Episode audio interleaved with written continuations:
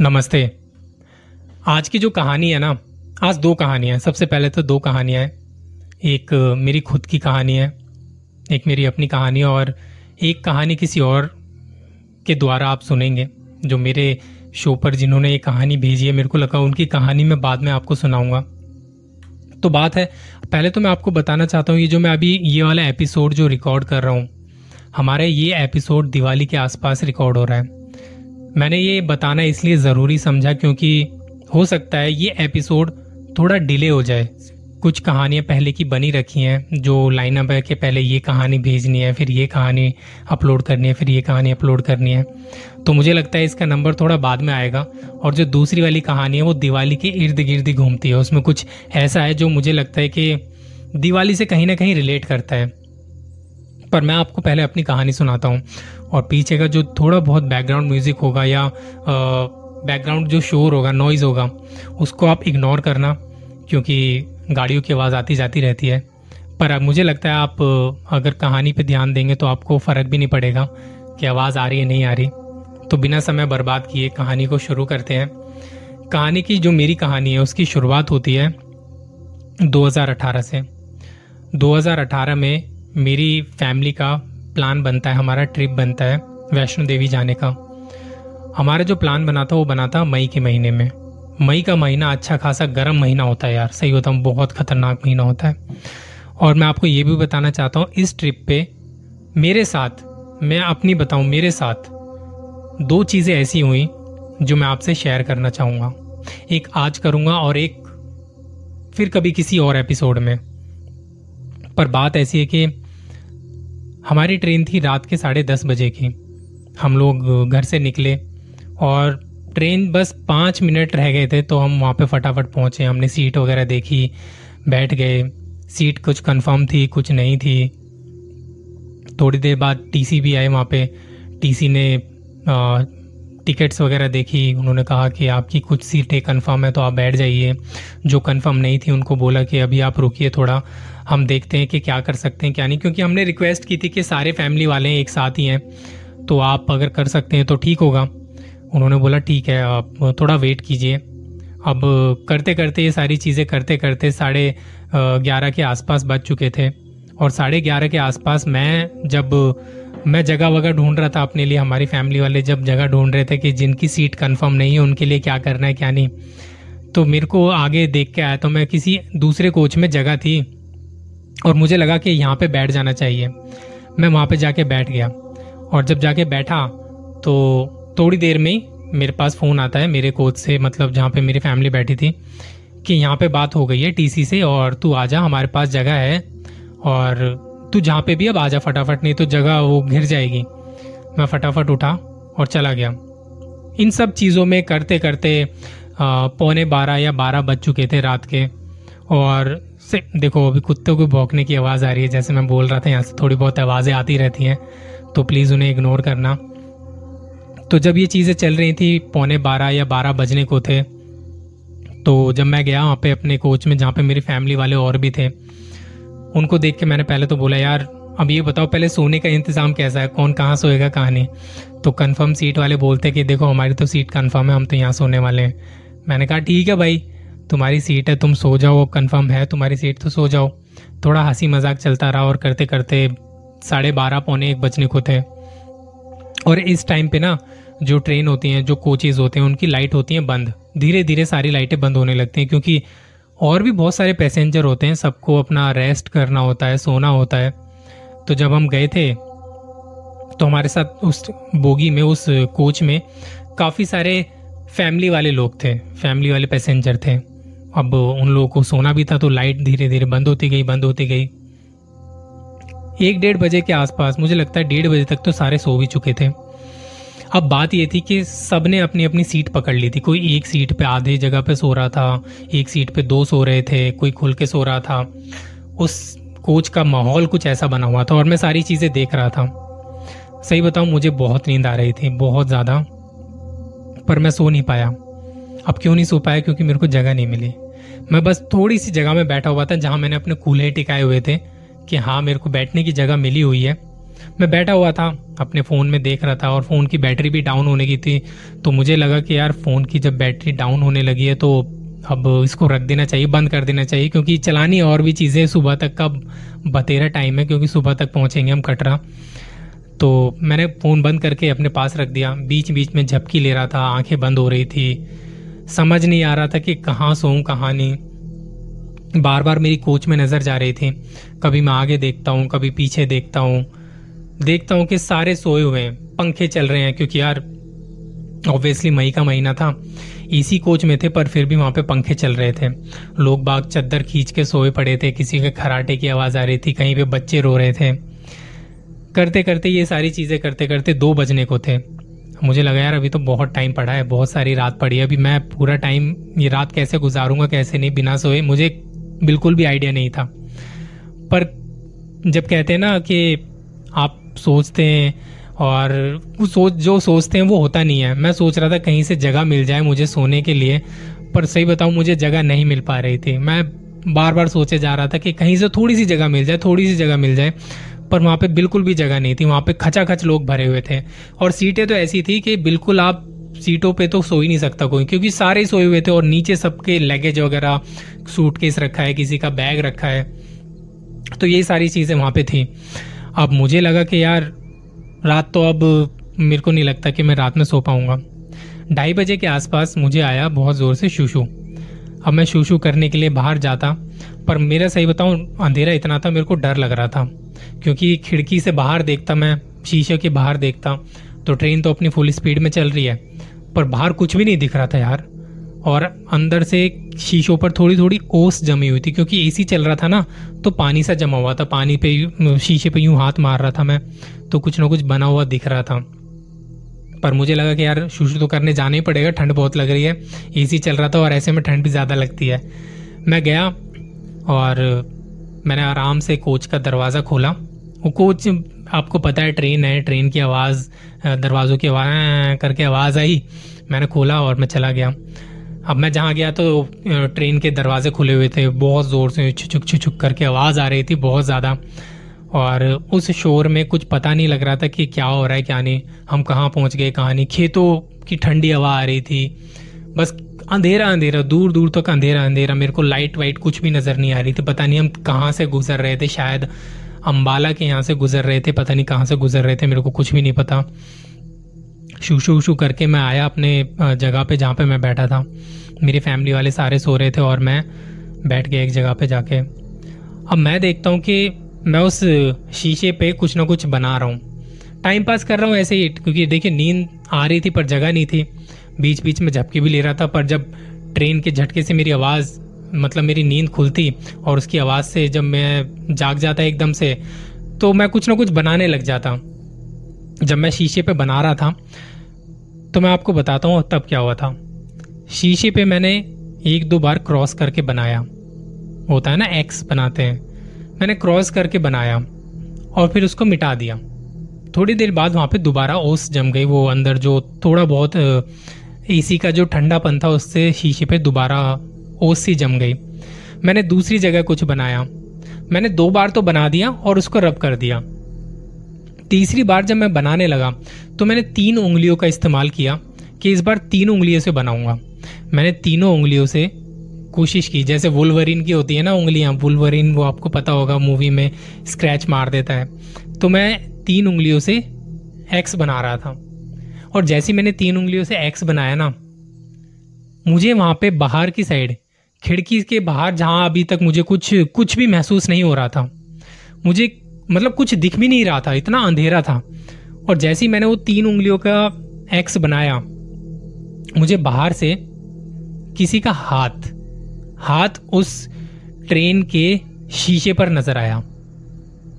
अब पता नहीं शायद मेरा धोखा था क्या था। मैं आपको बताता हूँ हुआ क्या था। पहली बार जब मैंने बनाया, तब कुछ नहीं, दूसरी बार बनाया, कुछ नहीं, तीसरी बार बनाया तो मुझे ऐसा महसूस हुआ। मेरे को लगा शायद मेरी ना नींद है ये। मेरी नींद में ऐसा कुछ हो रहा है और मेरे को नींद की बहुत ज़रूरत है, मेरे को सोना है। पर मैं चाह कर भी सो नहीं पा रहा था क्योंकि जगह थी नहीं।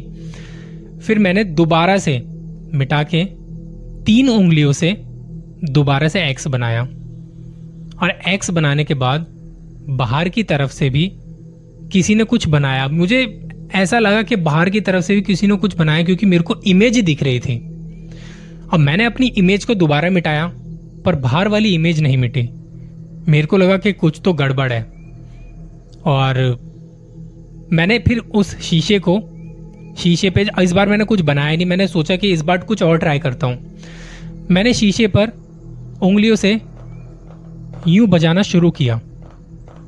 तो बाहर से मुझे आवाज़ आने लगी, जैसे बाहर से कोई खुरच रहा हो, किसी के नाखून उस जो बोगी में मैं बैठा था, जिस जगह पर वो शीशा था, खिड़की थी, वहाँ पे यूँ आवाज़ आ रही थी, जैसे कोई खुरच रहा हो उसे। उसके बाद तो जो मेरी हालत हुई ना, मैं आपको बता भी नहीं सकता सही में मेरी हालत क्या हुई थी। मैं कांपने लगा वहाँ पे। मैं कांपने लगा, मैंने अपनी फैमिली से अपने मम्मी को उठाया।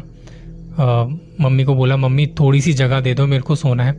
मम्मी के पास ऑलरेडी मेरा भाई सो रहा था, पर उन्होंने कहा कि जगह तो है नहीं। मैं कह रहा, मम्मी थोड़ी सी जगह दे दो। मैं जाके उनके पास चुपचाप से सोने की कोशिश करने लगा। बहुत थोड़ी सी जगह थी कि एक करवट में सो रहा हूँ, मैं दूसरी करवट ले नहीं सकता। सीट से नीचे गिर जाऊँगा, जगह नहीं है। एक करवट में सारी रात गुजारनी है। मेरे पास कुछ ओढ़ने के लिए एक चादर थी और रेलवे स्टेशन पे और रेल में जो होता है ना, ट्रेनों में जो होते हैं ओढ़ने की चीज़ें जो आपको रेलवे की तरफ़ से मिलती हैं, वो होती हैं वाइट कलर में। तो मैंने वाइट कलर का वो चादर थी जो ओढ़ के सोने लगा। अब मैं उसमें से देख रहा हूँ बार बार हटा के धीरे धीरे हटा के अपनी आँखों से कि कुछ तो है वहाँ, खिड़की पे। क्योंकि खिड़की पे अभी भी मुझे कुछ ऐसा महसूस हो रहा था जैसे कोई अंदर आने की कोशिश कर रहा है, कोई यूँ ऐसे कर रहा है। पता नहीं मेरा वहम है क्या है, सही में मुझे पता नहीं, पर बार बार मुझे ऐसा लग रहा है। थोड़ी देर बाद किसी की परछाई मुझे दिखती है। किसी की परछाई वहाँ पे दिखी और जब वो परछाई दिखी तो उस वक्त मैं डर से कांपने लगा। मैंने मम्मी को पकड़ लिया। मम्मी कह रही, क्या हो गया तेरे को? मम्मी ने पापा को उठाया और पापा ने फिर और लोगों को उठाया, जो भी हमारे फैमिली के साथ और भी थे, जितने भी थे, सबको उठाया। कह रहे, क्या हो गया? तू काँप क्यों रहा है? मैं कह रहा, पापा, मेरे को ना डर लग रहा है, ऐसा लग रहा है जैसे हमारे कोच में, हमारे खिड़की पर कोई है। पापा कह रहे, कुछ भी नहीं है, तेरा वहम है, ऐसा कुछ नहीं होगा। मैंने कहा, पापा, पता नहीं क्यों मुझे डर लग रहा है। तो पापा ने अपने पास जगह दी। बोले, तू यहाँ पे सो जा, चुपचाप आँखें बंद कर और सो जा। उस टाइम पे लाइट जला दी थी उस कोच की और बाकी लोग भी जग चुके थे। तो मैंने खिड़की की साइड दोबारा देखा तो अब वहाँ पे मुझे ऐसा कुछ नहीं लग रहा था। पर जब मैं पहले जब सारे सो रहे थे, तब मुझे ये चीज़ें वहाँ पे फील हुई ऐसी ऐसी चीज़ें फील हुई। और वो एक किस्सा था जिसके बाद मैं जिसको मैं कभी भुला नहीं सकता क्योंकि उस पूरे कोच में मुझे लगता है कि होंगे यार तीस चालीस लोग होंगे। पर मुझे लगता है कि किसी ने भी वो चीज़ नहीं देखी जो मैंने देखी थी। और उस पूरे कोच में, सही बताऊँ, मैं आगे पीछे जाके भी देख के आया था। उस पूरे कोच में सिर्फ़ मैं ही जागा हुआ था। बाकी सब सो रहे थे। और वो जो केस था, जो किस्सा था, जो आवाज़ें थी, जो मैंने महसूस किया, जो देखा, वो सिर्फ़ मेरे साथ थी और किसी के साथ नहीं था। मेरा फ़र्स्ट ट्रेन का एक्सपीरियंस था। मैं पहली बार किसी ट्रेन से गया था और पहली बार मेरे साथ ट्रेन के अंदर ये चीज़ें हुई। रात के तकरीबन ढाई तीन बजे ये चीज़ें हो रही थी। उसके बाद थोड़ी देर बाद मुझे पता नहीं, मैं बहुत ज़्यादा गहरी नींद में सो चुका था, क्योंकि थक चुके थे और ट्रेन जब चलती है ना, जब वो हिलती है तो नींद भी बहुत आती है। उसके बाद मैं सो गया और उसके बाद सीधा आँख खुली मेरी सुबह सात बजे के आसपास। बाकी लोग उठे थे चाय वगैरह पी रहे थे और वो आ, जो होते हैं ना पानी वगैरह बेचने वाले खाना पीना देने वाले जो ट्रेन में आते हैं उनकी वजह से मेरी आँख खुली और थोड़ा शोर भी हो रहा था सब खा पी रहे थे। मैं उठा आराम से तो पापा ने बोला अब ठीक है तू क्या हो गया था तेरे को रात को? मैं कह रहा पापा पता नहीं बस डर लग रहा था सब सो चुके थे और मेरे को जगह नहीं मिली थी शायद इस वजह से। पापा कह रहे ऐसे मत डरा कर और तेरे को जगह चाहिए थी तो हमसे बोल देता। मैं कह रहा, पापा, चलो ना आप छोड़ो। बस ये बताओ, कितनी देर में पहुँच रहे हैं? तो किसी ने बोला कि बस अभी एक डेढ़ घंटे में पहुँच जाएँगे। और हम निकल रहे थे, अच्छी खासी व्यूज़ दिख रहे थे, वहाँ से अच्छे खासे नज़ारे दिख रहे थे। पर इसके बाद जब हम कटरा पहुँचे थे, और जब हमने दर्शन किए माता के, दर्शन करने के बाद जब हम नीचे आए तो मेरे साथ एक किस्सा और हुआ था। वो मैं आपको किसी और एपिसोड में सुनाऊँगा। अब इससे पहले मैं अपनी कहानी को और ज़्यादा कंटिन्यू करूँ।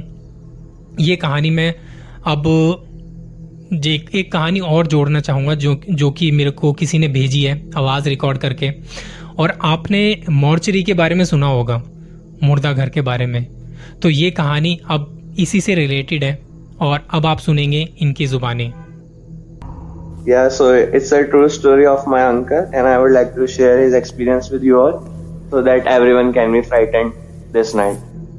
1990s की बात है मेरे मामा मेरे मामा एक इंजीनियर हैं तो वो जब अपनी इंजीनियरिंग की पढ़ाई कर रहे थे तो थोड़ा वो रिसर्च प्रोजेक्ट में ओरिएंटेड रहते थे तो जब उनकी छुट्टियाँ होती थी तो वो घर आ नहीं पाते थे तो एक दिवाली का समय था तो उनको घर से बुलावा है कि इस बार तुम घर आ जाओ, हर बार आते नहीं हो। तो उन्होंने बोला, ठीक है, मैं इस बार आ जाता हूँ। तो दिवाली से पहले जब छोटी दिवाली होती है तो छोटी दिवाली को वो ट्रेन में बैठ गए। दिल्ली में उनका कॉलेज था। तो दिल्ली कॉलेज से निकले और उनका घर था कानपुर, उत्तर प्रदेश। तो थोड़ा ज़्यादा डिस्टेंस है तो उन्होंने बोला कि रात को मैं सोने के लिए मुरादाबाद में रुक जाता हूँ। उनका एक अच्छा स्कूल का फ्रेंड था पुराना जो कि मुरादाबाद शिफ्ट हो गया था कानपुर से तो उन्होंने बोला कि मैं उससे मिल भी लूँगा दिवाली के टाइम में और सुबह घर को निकल लूँगा, दिवाली तक पहुँच जाऊँगा। तो जब उनकी ट्रेन मुरादाबाद पहुँची वो मुरादाबाद रेलवे स्टेशन पर उतरे तो उन्होंने देखा कि यहाँ तो एकदम सन्नाटा है और उनको मतलब एक नेगेटिव वाइब सी आई, उनको मतलब मतलब अजीब सा लगने लगा क्योंकि रात के एक डेढ़ बज रहे थे। तो उनको लगा, यार, अब इधर से तो निकलो, जल्दी से जल्दी तो बाहर गए, कोई ऑटो वोटो दिखा तो ऑटो वगैरह भी नहीं था।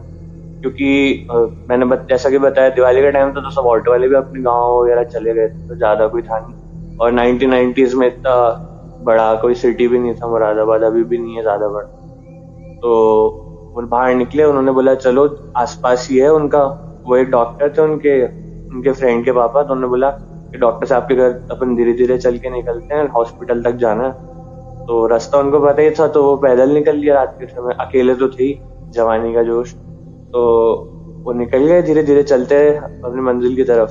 पर जब वो उधर हॉस्पिटल पहुँचे तो उन्होंने देखा कि बाहर तो एक जब एक वॉचमैन सो रहा है और तो उन्होंने बोला, चलो इसको उठाते नहीं है, अपन सीधा अंदर चल लेते हैं। तो कैंपस के अंदर एंटर हो गए और हॉस्पिटल्स के पास ही रेजिडेंट जो डॉक्टर्स होते हैं, जो उधर ही काम करते हैं, उनके क्वार्टर्स बने हुए रहते हैं। तो उन्होंने बोर्ड वोर्ड देखा, उन्होंने देखा क्वार्टर इस तरफ़ है तो वो उस तरफ़ मुड़ गए। जैसे ही उस तरफ़ मुड़े, उधर एक लैंप था, लैंप के नीचे एक छोटा सा बच्चा खड़ा था। लगभग छह सात साल का होगा।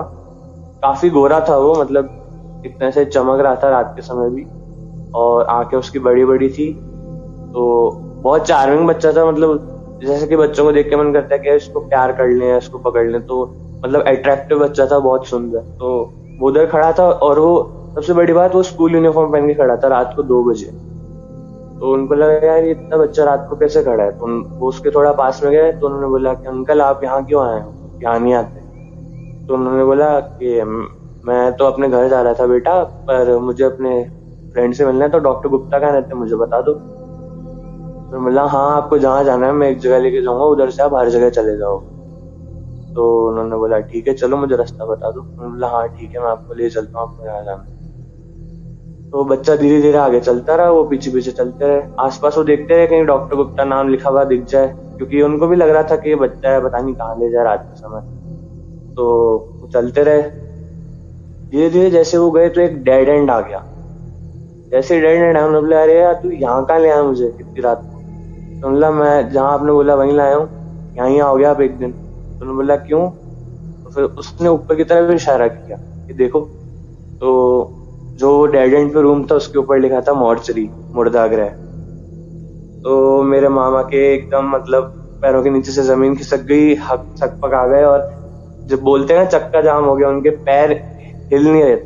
ना ही वो कोई वर्ड बोल पाए, ना चिल्ला पे उन्होंने बोला कि एकदम से उनका टेम्परेचर एकदम सात आठ डिग्री डाउन हो गया था और मतलब कुछ उनको फील नहीं हो रहा था। उन्होंने बोला आज तो गए। ये बस दिवाली बन गई अपनी। तो फिर वो बच्चा मॉर्चरी के अंदर एंटर हो जाता है और पीछे मुड़ के हँसते हुए देखता है और अपनी तरफ़ बुलाता है, जैसे हाथ को वेव करके अपनी तरफ़। आप इमेजिन कर सकते हैं, मुझे तो अभी भी इमेजिन करके डर लग रहा है। जैसे छोटा सा बच्चा इतनी रात को यूनिफॉर्म में मॉर्चरी के अंदर आपको बुला रहा है और आप खड़े हो उसकी आँखों में आँखें डाल के देख रहे हो कि वो अंदर जा रहा है। अब आप क्या करोगे?